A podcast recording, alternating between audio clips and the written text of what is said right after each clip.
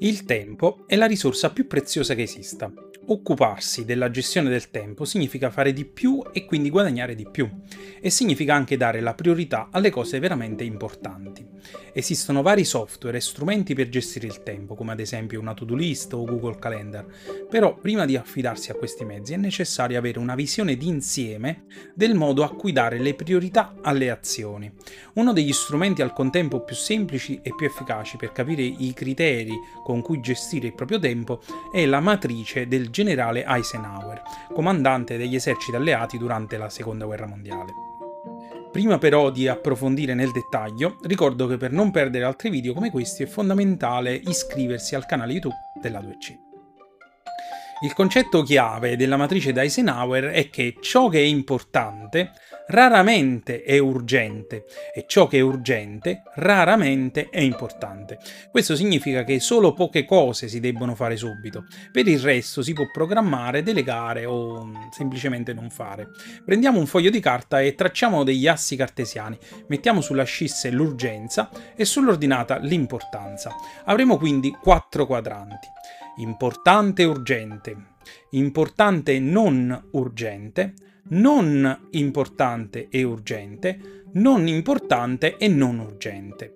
Volendo si può materialmente disegnare questo schema su una lavagna o su un foglio grande e attaccarci sopra dei post-it con il nome dell'attività da fare. Quindi se si hanno molte attività si può fare così una cernita.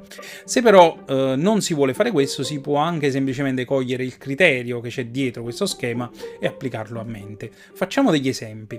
Sono attività importanti e urgenti i progetti in scadenza o le telefonate ai clienti o i pagamenti in scadenza, cioè sono attività da eseguire al più presto e di persona.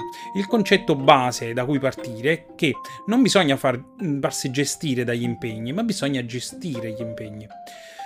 Sono importanti e non urgenti i corsi di formazione, i controlli medici, le nuove opportunità di business, cioè sono attività da programmare. Il concetto è che bisogna gestirli ad esempio con una to-do list, cioè una lista di cose da fare con priorità e scadenze, che può essere sia banalmente cartacea sia attraverso un software.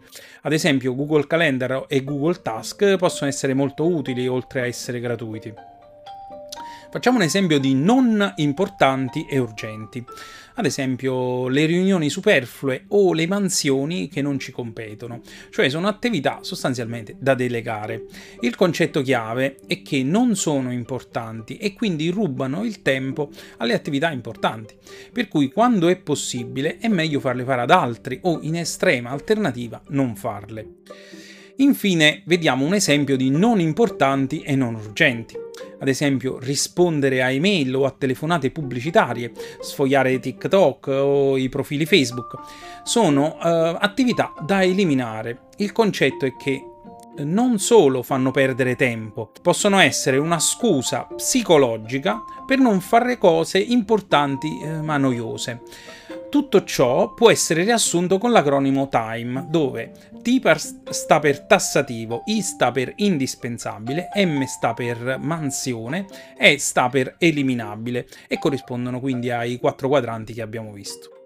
Concludendo, il trucco per gestire in modo più produttivo il tempo e non sprecarlo, quindi in primo luogo eliminare le distrazioni, poi delegare le cose non importanti ed infine quelle importanti gestirle con la to-do list.